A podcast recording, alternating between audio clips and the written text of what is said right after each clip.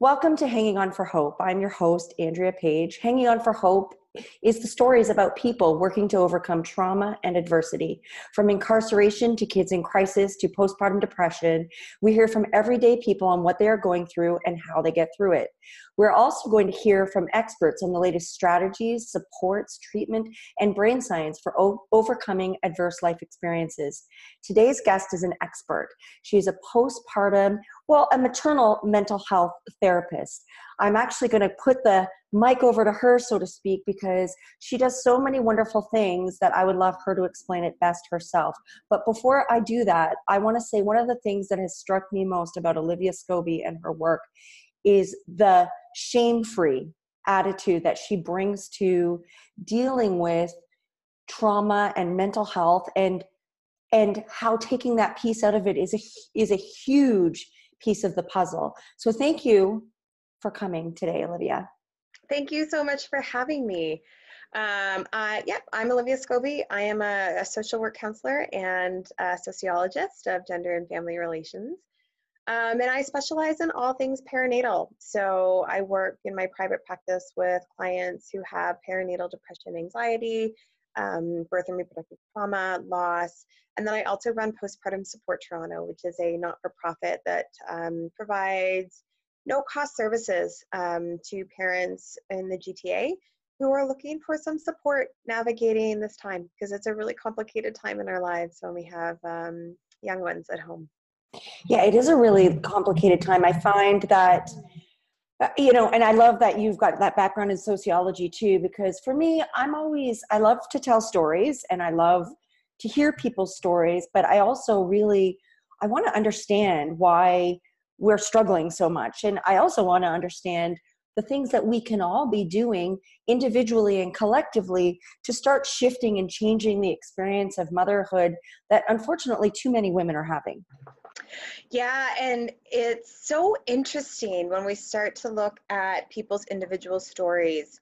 Um, there's a collective narrative that comes out where people share a lot of really similar things around feeling unsupported, um, either by their community, if they are partnered by their partner, um, people struggling with like responding to the needs of their children and how our children's cries can really set off our nervous system and how challenging that is to try to respond to if you have you know high needs kid who's who's crying a lot.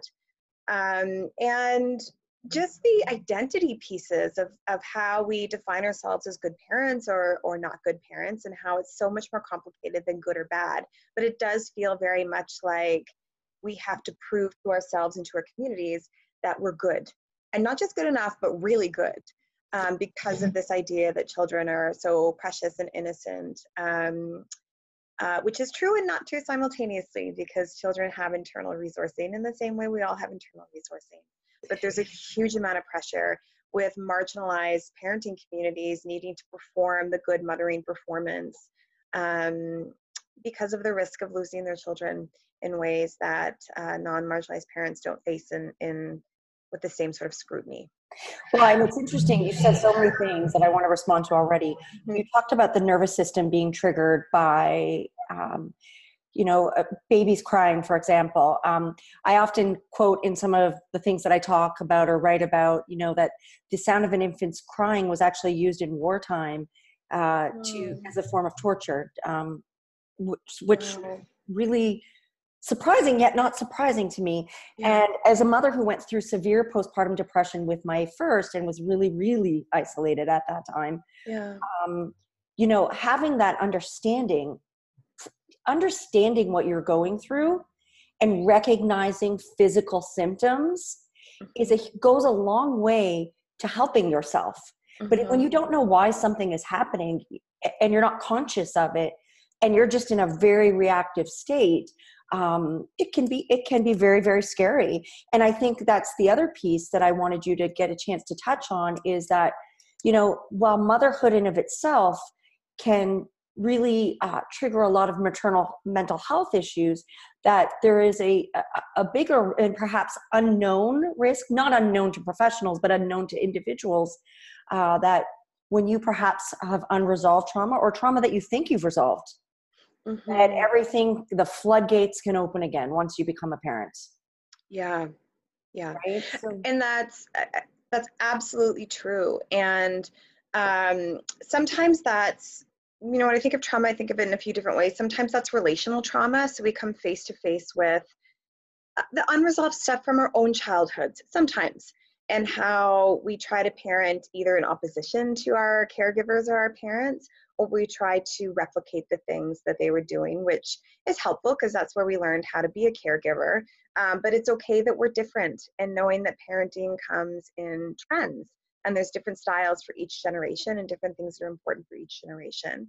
Um, and so sometimes those childhood histories can become really we can sit in them really intensely with our own.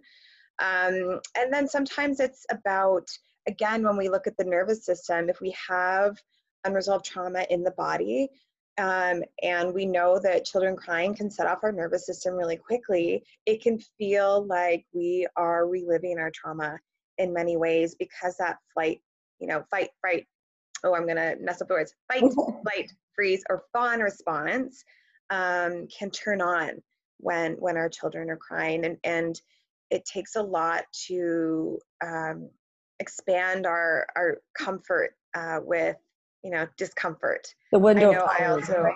the window of tolerance of like what we can tolerate and I had a really high needs baby the first time and I felt like my body was on fire with how much uh, he cried and I I couldn't sort of capture um, uh, like going through a full stress cycle of okay my nervous system is turned on and now i'm safe and now i can turn it off again because it never felt safe for us.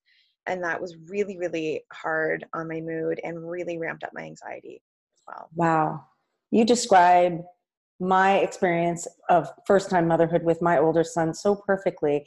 And i know there's so many women out there who are going through that and not re- perhaps recognizing it that something's wrong and then feeling there's something wrong with me. Like why can't I, mm-hmm. Why can't i cope why am i why am i like this why can't i cope and again it's that vicious cycle of shame because well i'm mm-hmm. not coping and i'm not being the mother i should be so there's something wrong with me i don't want to feel this way but i don't know how to stop it Yes. And, and part of that is a pathologizing of the experience of um, the push pull of motherhood. And there's a perinatal psychologist, uh, perinatal psychiatrist, Alexandra Sacks, who talks about this concept called matrescence.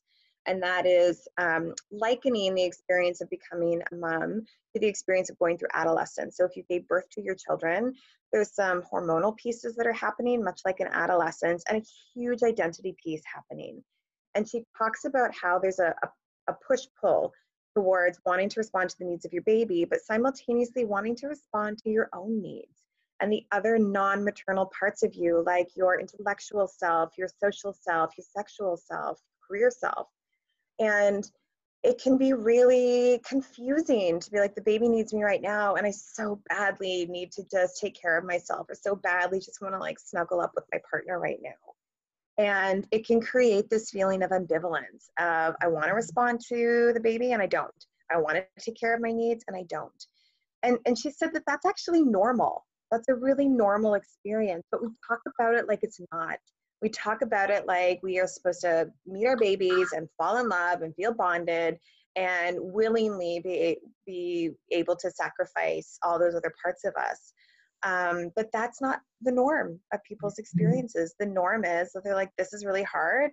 And I simultaneously want to be with my baby and simultaneously don't at the same time. But do you not also think that this is being like, it is a normal response under the conditions, but don't, are you, uh, uh I've always felt that the conditions in which mothers are meant to mother in, in modern cultures are the problem in of itself right i've yes. never even loved the term postpartum depression um, even though i know that there is chemical there is tangible reasons why you would certainly call it postpartum depression at times to me it's also felt like a label that victim blames in a little bit in a bit of a way like saying you know here's this mom who's not coping she's the one she's the one who's struggling it's her mental health issues but mm-hmm. if i were to put the right support system around her and yeah. I was I, and I was allowed I was going to create a context in which she which she could sleep where she could have regular breaks, where she was being mothered by her community, and she was given security by her community.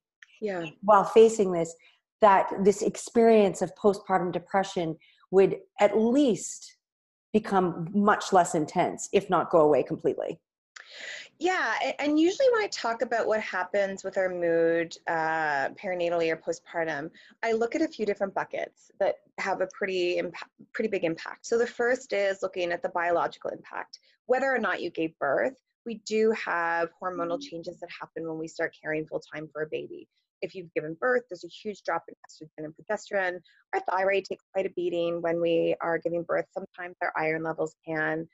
Um, so there's that piece happening there. We often will have a spike in oxytocin um, when we are caregiving, um, and that will help us feel, you know, sometimes close and connected. It's that love hormone. And then there's a whole bunch of stuff happening with neurotransmitters. We know that, you know, when you're working with somebody who has depression, anxiety, and they're not postpartum, the things that we tell them to do are focus on your sleep, focus on a routine, you know, try to reduce your stressors. And that is actually in opposition to what postpartum life is like. And But, biology is just one bucket. Then uh, I often think about um, what's happening with our um, our risk factors, circumstantial risk factors. We know that if you have uh, relational distress, so if you have if you're partnered and things aren't going well with your partner, that can amp up uh, your experience of depression, and anxiety. If you've had birth or reproductive trauma, a history of trauma, um, if you uh, are really low income, if you are very isolated, all of those things will contribute to having uh, lower mood. And some of those things are solvable and some of those things are not solvable. So when working with clients, I'm like, okay, so let's try to solve um, the solvable issues right now. If you don't have enough support, how can we get really creative uh, with that bucket? The yeah. next piece is looking at identity and the critical importance of feeling like you got this, feeling like no matter what happens, I'm going to be able to navigate this and um, getting a lot of encouragement and support. Yes, you're going to get through this. Yes, I'm going to help you. Yes, you're doing a really good job. And a lot of people don't get positive encouragement because of the ways in which we measure what it means to be a good mom. And what it means to be a good mom right now is really intense. We're parenting in the culture of possible parenting, where we're supposed to um, uh, demonstrate our love for our children largely through sacrifice. We are supposed to look like we have it all together. We're supposed to be positive all the time. We're supposed to uh, you know look to researchers and to experts to tell us how to be a good parent but all of the research is contradictory. We can find research to support just about any position that we want when it comes to parenting. So it's incredibly confusing i think more so than ever before about um, what it means to be a good parent. And then all of this is happening within a very specific socio-political culture that uh, privileges individualism, so we don't parent in community anymore. That um, has us working really, really long hours out of the house. That it is really hard to make enough money to sustain ourselves and to buy all of the you know services that we would like to in order to just be able to take care of our kids like doulas and, and nannies and meal plans and um, laundry services and cleaners and all the things that it takes to keep a household running um, and so it's particularly challenging right now to figure out how we're going to balance it all. And all of those things impact our mood in really specific ways. And then, of course, there's like thinking patterns and thought patterns. So, people who are prone to perfectionism, people who are prone to critical thinking, um, they tend to struggle a little bit more too. And, and people who have had um, uh, really sometimes I don't like the term high powered careers, but people who were really in their zone or in their career that had a lot of control over their day to day, they can find it really hard to yes, give it seen that. other. And and wanting to access that like productive energy of like, great, I crossed things off my to-do list. When parenting is not crossing things off your to-do list, it's reproductive. Feed the baby, change the baby, put the baby to sleep, do it again. And it's just doing the same um, tasks over and over. And I've really struggled with that I was like, I want to do anything differently than what I'm doing right now. Yeah. No, for sure. You don't, because you're not in control of your life at that moment. Yes.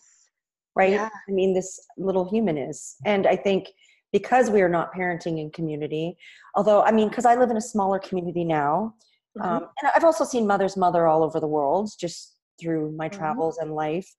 I, I find it really interesting when I do see the the unique. So, for example, I had a client who had five kids who came and I was like, "Wow, you're so calm." And she goes, "Yeah, I live with my mom and my grandma. Like, she goes, I Mhm. leave the house whenever I want. I do what I want. Like, we all take care of those kids." And I was like, "Wow," looking in awe Yeah. like right that intergenerational living and and i Yeah. think in and so i'm curious because one thing that i love your group online that's actually where i first kind of learned about you uh, i know you know another mom in our community had mentioned the group to me and i i went in and i i saw that the way the way the women were communicating which Mhm. was definitely a a culture that you had created in that group where there was literally absolutely nothing anyone could say that would be met with judgment Mhm. that any that that a mom could share there her worst darkest fear Mhm. and the group has really learned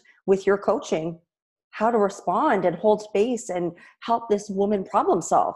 So fantastic. And i think you know that's the piece right? Because you know over the years when i've seen or had women in my classes in crisis i, re- I remember this story once of a mom well a story a real event that happened of a mom walking in and she was actually new to the country uh, and it was a room full of about 20 women and she came in and she really firmly put her baby down on the Mhm. ground like and it was aggressive Mhm. right and i was you know i was a bit taken aback at the moment too but i instantly knew this was a woman that was in crisis Mm.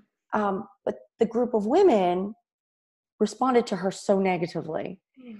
and i remember looking at the mom and saying take a walk i'm going to come get you i looked at the moms and i said watch this baby and i'm going to come back and deal with all of you in a minute too Yes. like and then i went and i supported the mom and i said like and again right this is out i've always kind of been an outside the box thinker. I i always i'm about people before business any day of the week. And i you know i just held space for the mom for a few minutes and told her she could take the time that she needed and that when she came back that i was going to sit with her and we're going to try to figure this out. Yeah. and then i went back into the room and i said to the moms i know that was really really upsetting but the way that some of you responded not cool Right. this is a mom in crisis and we have to we have to protect her. We have to protect her baby. We don't we don't get to stand and judge and shame her. That's not changing anything Yeah. right? And i think and it was interesting because i don't know if that if i handled it right at the time i just handled it instinctually right? It was just Mhm. for me it was like no no no no. This is not what we're doing. We're not we're not subscribing to this way of taking a hurt person and isolating them. We're going to Mhm. actually bring them closer to us. Yes it was uncomfortable to watch that but we can't just what are our choices? And i think it goes back to what you said. So the typical thing that people do in these in these moments right? Because now she's kind of outed herself publicly. Mhm. which is a cry for help obviously. But so a lot of times people are like well we should call the children's aid or we should do this or we should do that. And i'm like uh, i don't know like it's you know I, I- don't know if you heard the story i read the other day about a family doctor client of mine who anonymously sent a email about having those exact same kind of very dangerous moments with her newborn infant Mhm. after counseling women for 10 years Mhm. thinking she knew what it was like or thinking that she recognized her breaking point and i think that's the piece is that uh, the, this is the social piece that really irks me is that we when when a crisis happens with a mom i always think to myself my first thought always is where was the community Mhm. like because and if it's a tragic crisis nothing we're going to do we can't it's we can't reverse and stop that but we can figure out what we did wrong to try to prevent it again Mhm. right and i think you know I, I, what this other mom said to me the other day it's like it is so irresponsible of society to leave mothers alone Mhm. Yeah. and then to blame them for tragic outcomes Yeah. And often, um, I I do want to flag that the postpartum support Toronto group. I mean, it's the people in that group. They they are the ones who really make it safe uh, in terms of how they show up for each other. And a few times we've had people um, say things that were unsupportive, and the group just managed it. That's like that's how, how we talk to each other here. We whatever Amazing. your your parenting practices are, we are like totally fine to love and support you. Um, but yeah, my often in those moments where um, you know somebody's having a really tough time, I'm like, if we imagine that everybody wants to be a loving caregiver, what's getting in the way of that? What's getting in the way? Right? If we like, so something else is going on there um, in those moments. And so that's really what I'm curious about, not the behavior itself, but the often in those moments, it's just the grind of parenting that can really wear on you. And again, back to the nervous system, if you imagine that she drove for 20 minutes with the baby screaming at her, yeah, you're you're really done in that moment. You need the opportunity to collect yourself, but because of the grind of parenting, and by that I mean, you know, it's not one instance with a crying baby. It's not one time being up all night.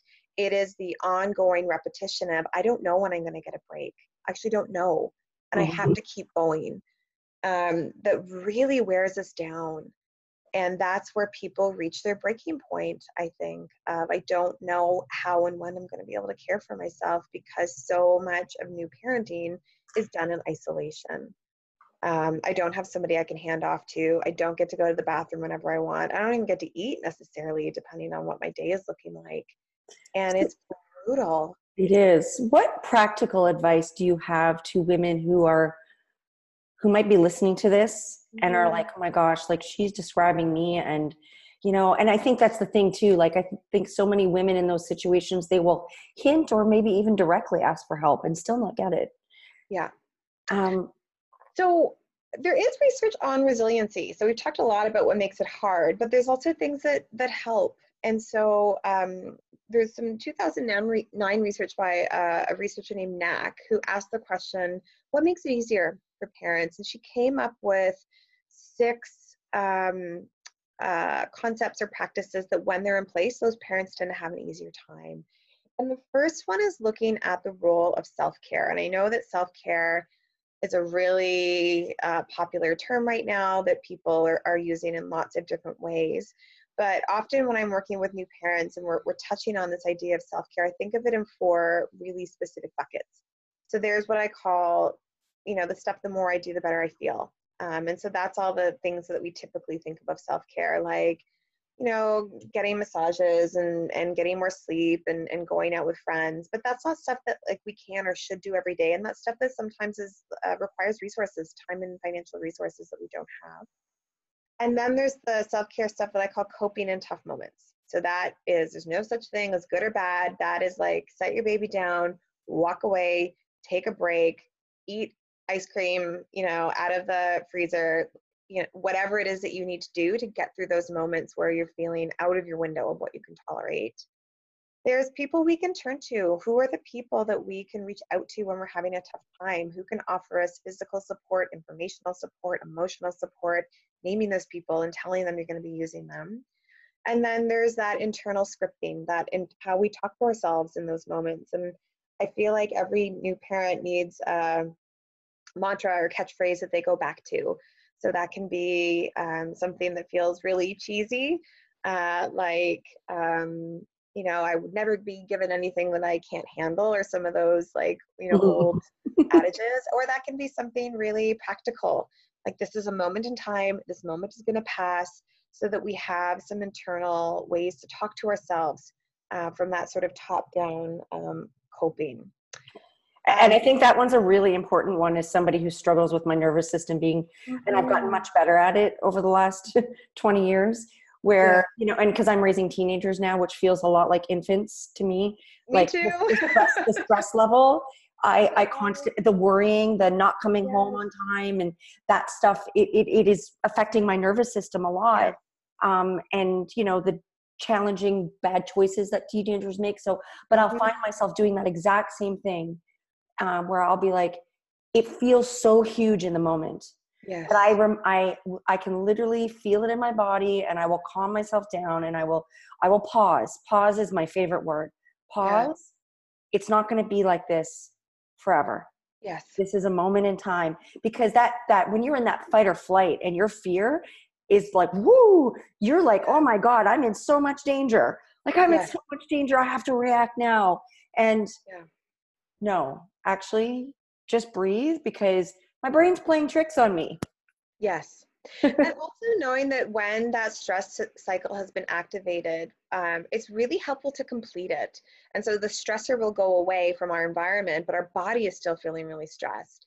And so whether that is I'm going to use my breath, whether that's I'm going to like go take a walk to like move some of that energy around, whether that's I'm just going to go and like scream into a pillow, we need to release it or it can build up in really toxic ways to just go from like constant stressor to constant stressor to constant stressor. That's why exercise have always been, even though I know again for a lot of, although I've never turned anyone away, I, I feel like exercise has saved my life over and mm-hmm. over and over mm-hmm. again.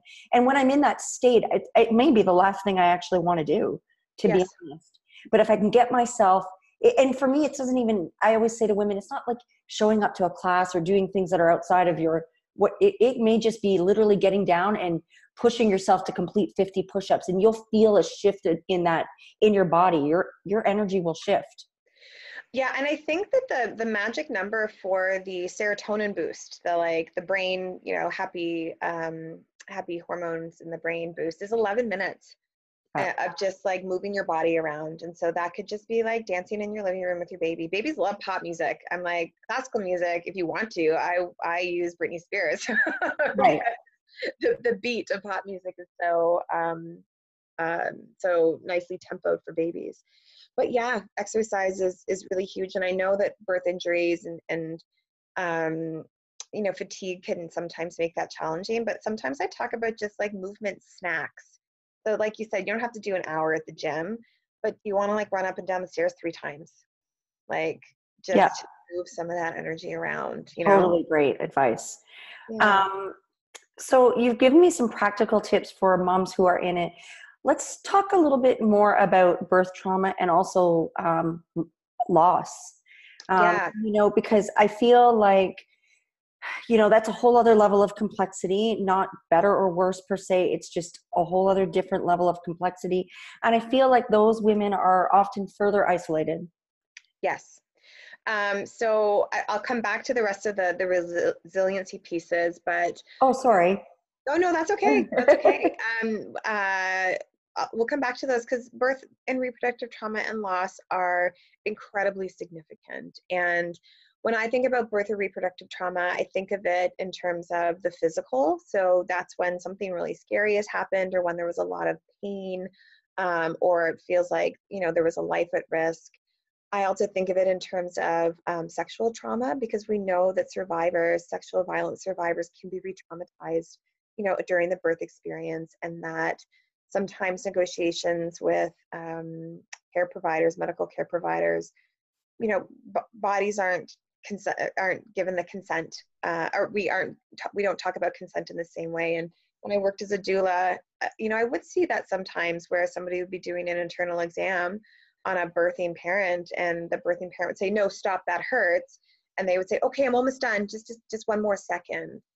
Uh, rather than like got it. I will respect your body and like and, and remove my hand right now. Um, also uh, structural trauma in terms of parents who experience discrimination that can show up in the birth space and it creates a lack of safety and it can be really traumatic um, for people if their like gender pronouns aren't being used if they feel um, as though they are having um, like a racist care provider provide them care. It's very distressing. Um, and then also emotional trauma in terms of feeling a real lack of control over what happens in that birth space and having an idea of what you thought your birth was going to be like and things unfolding in ways that you couldn't have anticipated and how disappointing and how um, traumatic it can be to have it you know going too fast or like not wanting a surgical birth and being traumatized by the experience of going through surgery not very well supported. So there's a lot of different things that that can happen. And then also what can happen afterwards in terms of um, you know stays in the NICU or babies. Sometimes I talk about nursing trauma. Parents who wanted to nurse, but their babies uh, had a really tough time. They lost a bunch of weight, and they can get into checking behavior, become quite obsessive about um, their baby's weight.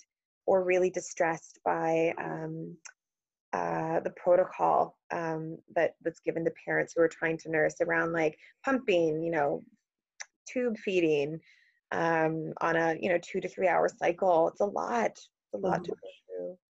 And then of course loss, knowing that people who have a history of um, you know miscarriage or stillbirth makes moving forward with birthing incredibly grief filled and often those parents will talk about how they were really robbed of the anticipated experience of like it's going to be so exciting and i'm going to meet my baby because there's such a level of sadness and fear embedded in the experience. And they're like i just want to get to the end where i have a healthy baby. That's just i just want to get there. I don't even want to like think about um, you know the pregnancy or the or the getting pregnant well it's just riddled with anxiety.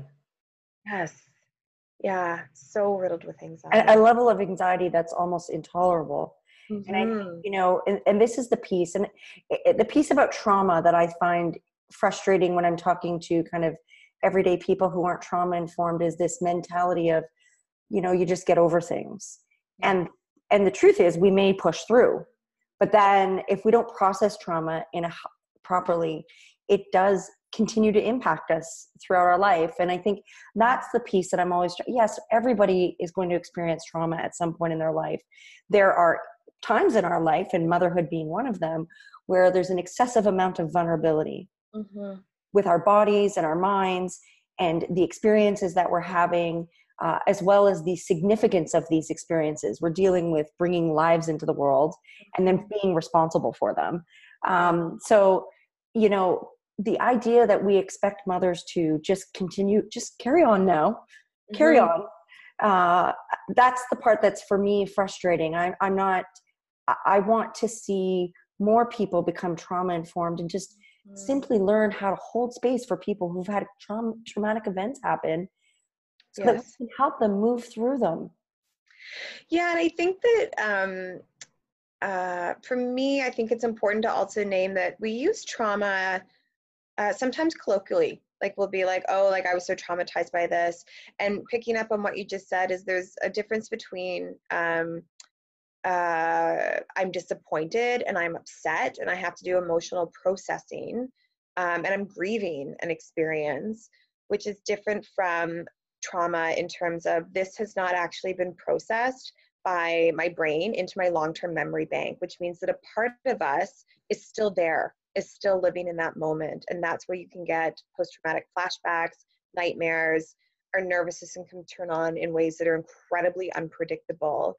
And both of those are, are really important. But for someone to say, oh, I had a traumatic birth too, but they but that has that memory of what happened has been sort of filed away in their long-term memory bank they're thinking of that as a memory versus somebody who has had who is still in the trauma of it it's still current in their body. Does, and so, yeah would you and it's interesting because this has come up a lot. I just uh, interviewed um, a woman who actually lost her son uh, mm. a grown son to murder and she went to a grief mm.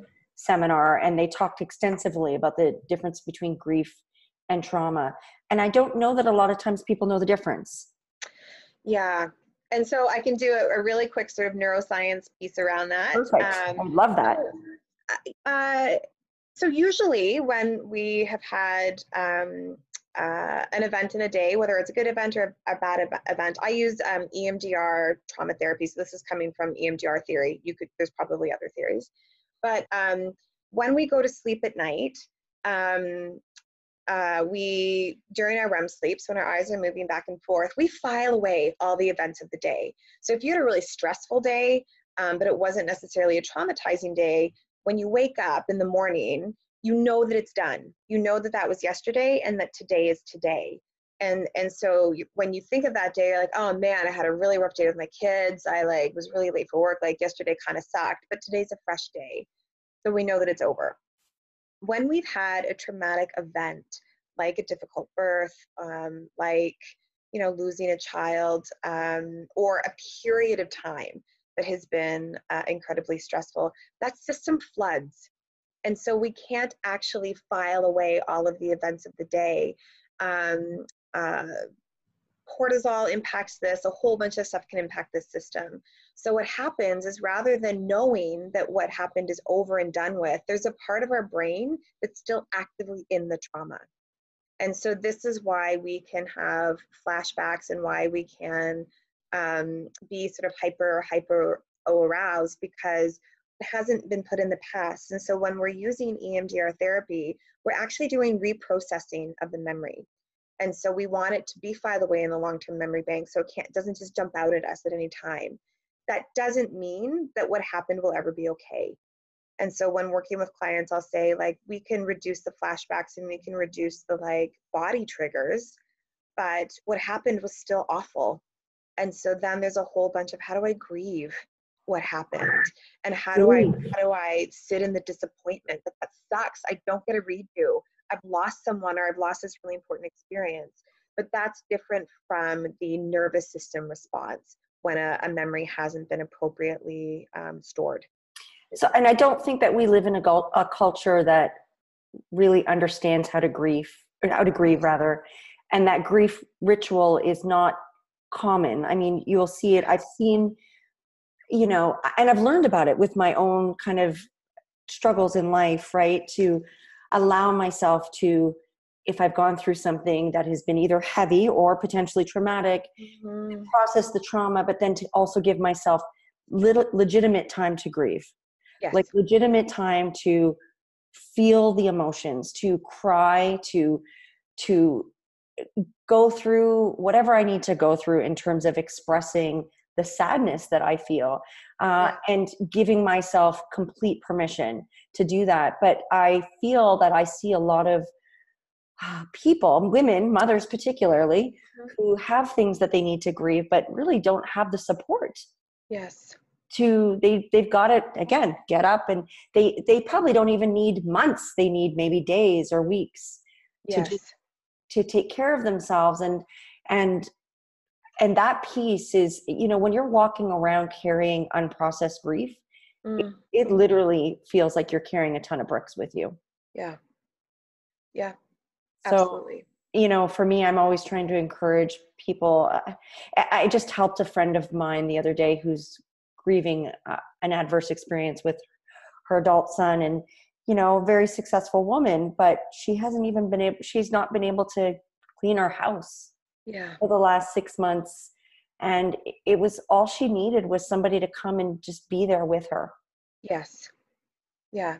And it, it depends on where people are in, in their trauma memory too because when there's been a, an immediate crisis um, generally we don't start with uh, you know how do you feel about it? We just start with what happened just building the narrative. And then this happened and then this happened and then this happened and then this happened. So when there's been something like a natural disaster um, we don't expect people in the early days to be able to to do any processing. We just start with what happened, and then once we have the what happened, once our brains can wrap our, wrap itself around that, then we go to and so where are you in that? So what are the parts that were really scary? What were the parts that you feel really proud of yourself around? Like what are the different parts in this? And some of that stuff will be appropriately processed by the brain and then you can do that grief work and some of it may not be. And so that's where i would use a trauma specific therapy um, a body therapy emdr something to help soothe the nervous system around that. And i um uh i when people tell me that it's that they feel traumatized it doesn't matter to me whether or not they're having ptsd systems. And like if that's the narrative you have of your story then like that's what we're going to use. Um, but there's a few different ways that you can work with that. Some of that can be done, you know, just in conversation and just in like verbal processing or like writing. Um, and then some of that needs um, a, a trauma specific reprocessing therapy. Like that doesn't tend to get better with talking. And yes, right, because that's a com- that's something that a lot of people don't realize that yeah. talk therapy sometimes is not going to be the thing that is. In fact, sometimes talk therapy can re-traumatize you. Yes. You just are enacting your trauma over and over and over, just reliving it over and over. So so EMDR is one type of therapy that you recommend for processing trauma. Mm-hmm. And what are your other recommendations? And then maybe we can get back to the resilience. Yeah. Um, so there's a lot of sensory motor or somatic, again, so it's a body therapy. I don't use those, so I don't know quite as much about them, but I believe it has to do with queuing up that um, specific place of trauma and then like working through that. I'll be finding out more about it because I'm interviewing Kate White from the States. Do you know her? I don't, but that's very cool. I'm She so glad to hear uh, she uh, is the founding director of birth, um, a perinatal birth psychology uh, foundation in the state. So, Cool. Yeah, she's Very she does that. She's a somatic therapist, so Yeah. I will let you know about that. Very cool. And there's also one called brain spotting, which I think is similar to EMDR, but it's a, it's a little bit different.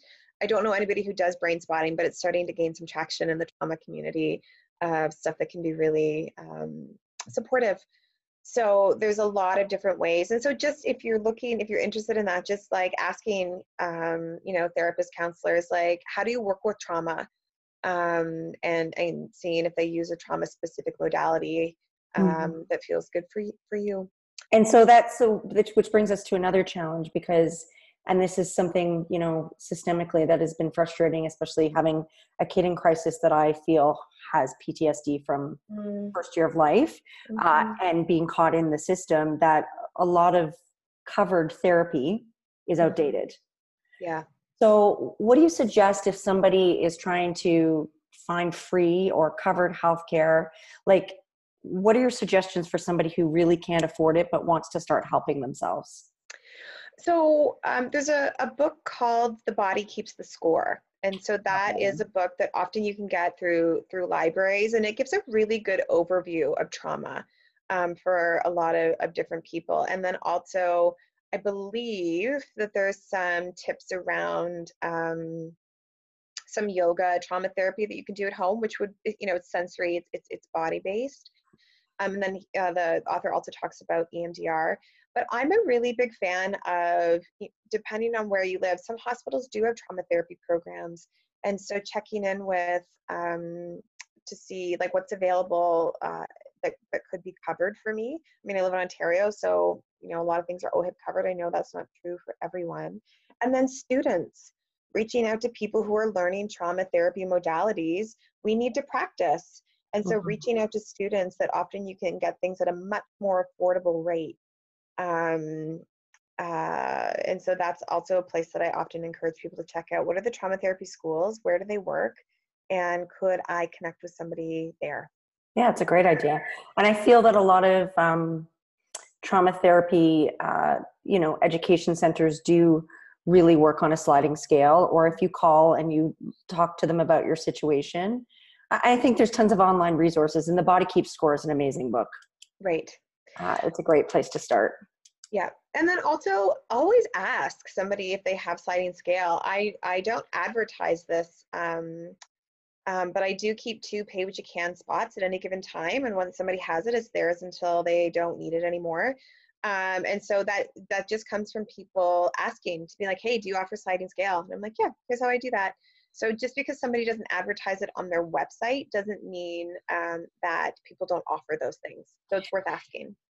and for body work i mean does that mean that so for example if somebody was far away could you do body work virtually like this or no Um, yeah, I, I've done EMDR. Um, it, depends on the person that you're working with. So I've done EMDR with people virtually. Um, some people do, some people don't.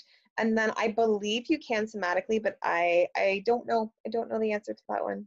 okay no worries Yeah. So um, I'm just cognizant of the time, and I'm so grateful for all of the things that I learned from you today. Um, if you could just close out, just letting us know where people can find you easiest. Yeah, so you can find me at oliviascoby.com or Postpartum Support Toronto. And Postpartum Support Toronto has a ton of free online resourcing. We do um, online courses for new parents. Um, we've got one on DBT, one on expressive arts therapy, one with self compassion, working with self compassion, and one with working through guilt and shame. And there's, uh, uh, if you want the resiliency pieces, we also have a free workbook you can download that goes through all of the different uh, resiliency pieces and how you can cultivate that with your own life. Just a little workbook at home. So check it out. Yeah, I know your resources are amazing. I have learned so much from uh, you, not just today, but in general. You are doing such great work, Olivia. You are such a contribute, uh, like an amazing contributor to, to society and to moms. And I'm just so thankful for you, as I'm sure everyone that meets you is thankful. Yeah. And thank you so much, Feta. And thank you as well. I know that you do a ton of resourcing and community building in like really incredible ways. So thank you as well for everything that you do. I'm so glad we got to do this. I hope we can do it again sometime. Yes. We Bye, can. Olivia. Have a great day. Thank you. Thanks. Bye. Bye.